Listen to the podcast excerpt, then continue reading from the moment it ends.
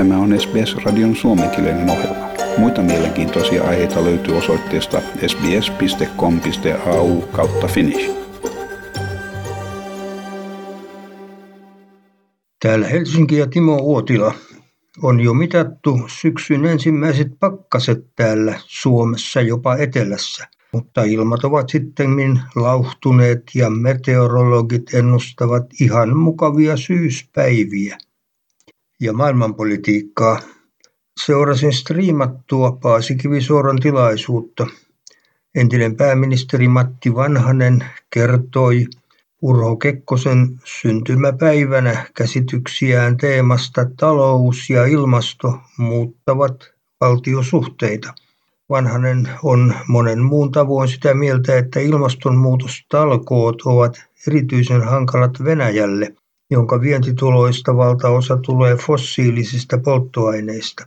Tuon pinta-alaltaan maailman suurimman valtakunnan ei ole onnistunut kehittää teollisuuttaan monipuoliseksi. Toisin on toiminut Kiina, joka valmistaa jo melkein mitä hyvänsä. Kiina on myös sijoittanut toimintaansa Silkkitielle ja Afrikkaan asti.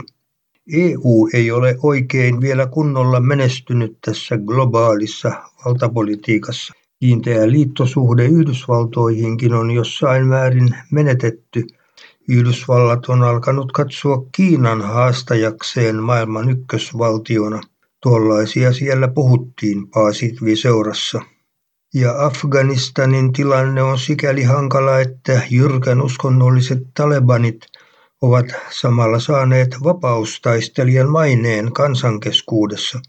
Yhdysvaltain ja Naton tuella Kabulissa istuneet johtajat on nähty vieraiden valtojen asianajajiksi.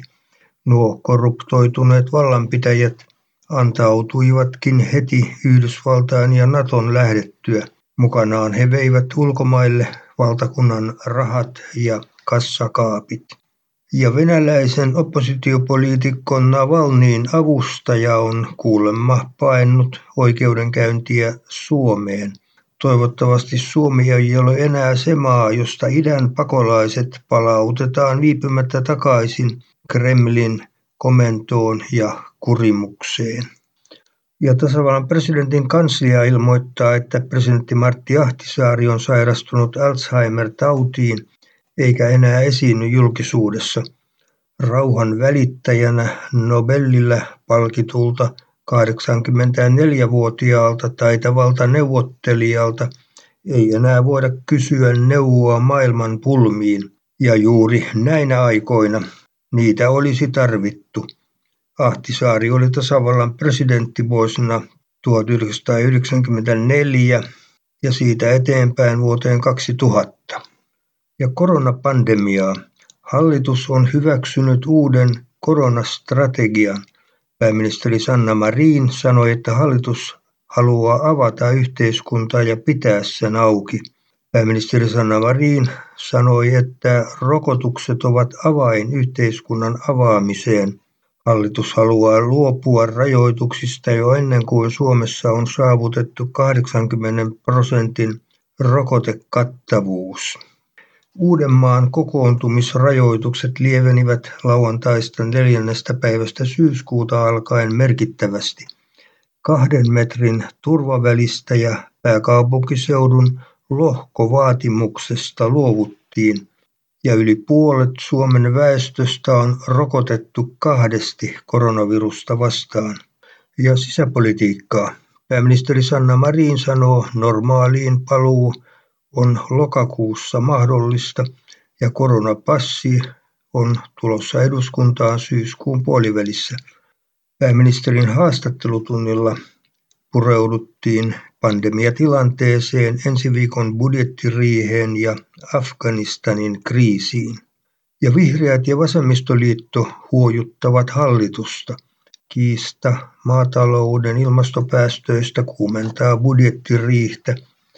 Hallituspuolueilla on budjettiriihessä omia painotuksiaan.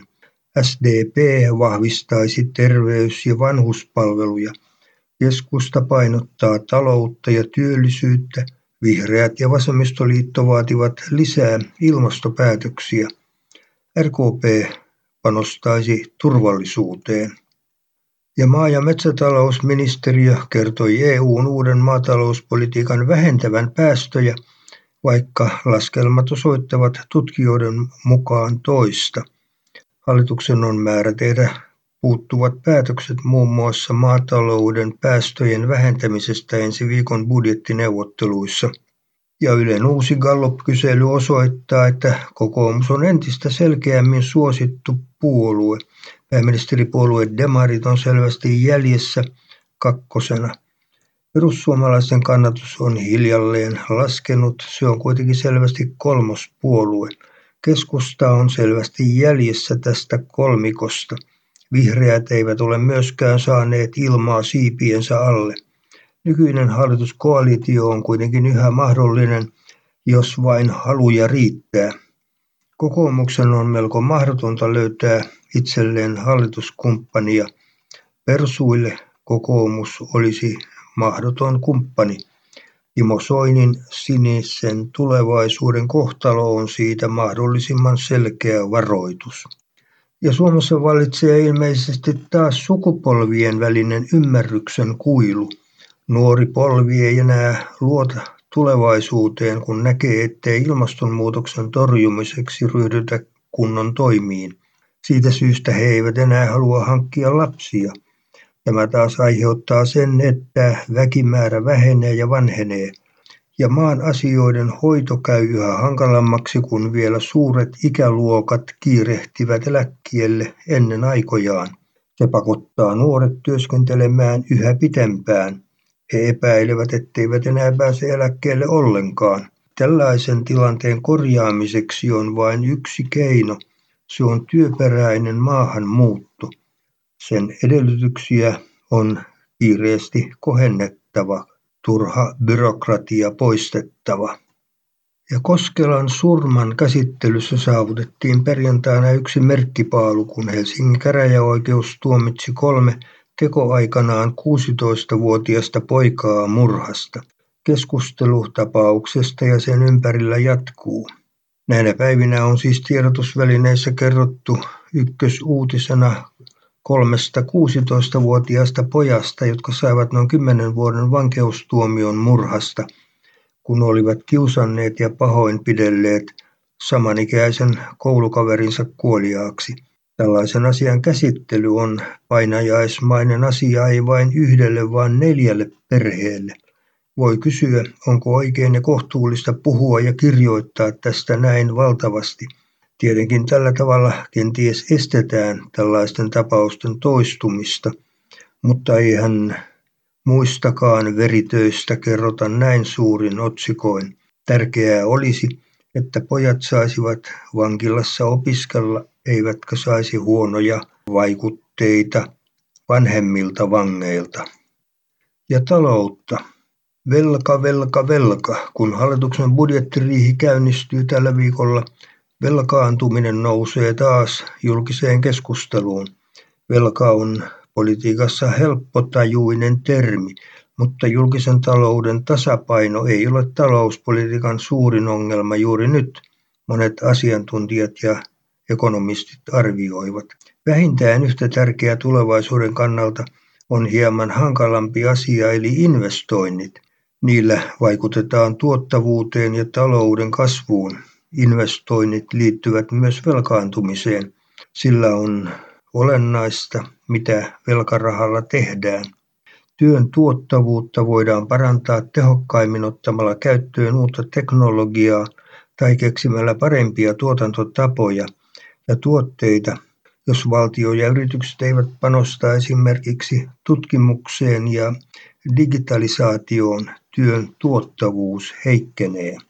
Suomen talous on kuulemma nousuasennossa, näin vaikka monella alalla kärsitään työvoimapulasta. Koronarajoitusten vuoksi ravintoloiden väki on ilmeisesti vaihtanut ammattia, kun he eivät palaa enää töihin, vaikka toiminta on hiukan käynnistynyt. Samoin näyttää käyneen lentokenttä henkilökunnalle, kun lennot ovat olleet pitkään aivan minimissä.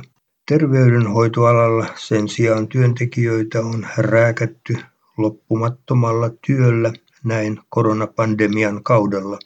Yhä useampi hoitaja on palannut loppuun tai päättänyt lopettaa pakkotyön heikolla palkalla. Ainoa ratkaisu olisi palkkojen korottaminen ja hoitajien hankkiminen ulkomailta, mutta tähän ei jostain käsittämättömästä syystä ole päästy. Ja poliisin määrärahat ovat viime vuosina nousseet, mutta virkavalta valittelee niukkoja resursseja. Kulut kasvavat yhä enemmän, koska uusiin uhkiin ei voi vastata vanhoilla konsteilla. Isona riippakivenä ovat myös surkeassa kunnossa olevat poliisitalot. Ja työajan lyhentäminen oli suosittua 90-luvulla, nyt työvoimapulan aikana hankalampaa. Pieni sosiaalialan yritys aloitti kesäkuun alussa nelipäiväisen työviikon kokeilun, mutta sen toteuttamismahdollisuudet mitataan vasta nyt. Tutkijan mukaan työajan lyhentämisperusteet ovat nyt erilaiset kuin 90-luvulla, kun suurtyöttömyyden aikana töitä haluttiin jakaa useammalle. Ja uutisissa on kerrottu, että keskustelua käydään pikavippifirmojen voittomahdollisuuksista. Kun pankkikorot ovat nollan tuntumassa, pikavippifirmojen maksimikoroksi on määrätty 10 prosenttia. Nyt on kuitenkin ryhdytty vaatimaan, että korko olisi nostettava taas 20 prosenttiin. Pikavippifirmat ovat köyhien viimeinen toivo, kun rahat loppuvat, mutta kun vippiä on otettu, tilanne on kohta kahta karmeampi, kun velka pitää maksaa takaisin. Tykkää, jaa ja ota kantaa. Seuraa SBSn suomenkielistä ohjelmaa Facebookissa.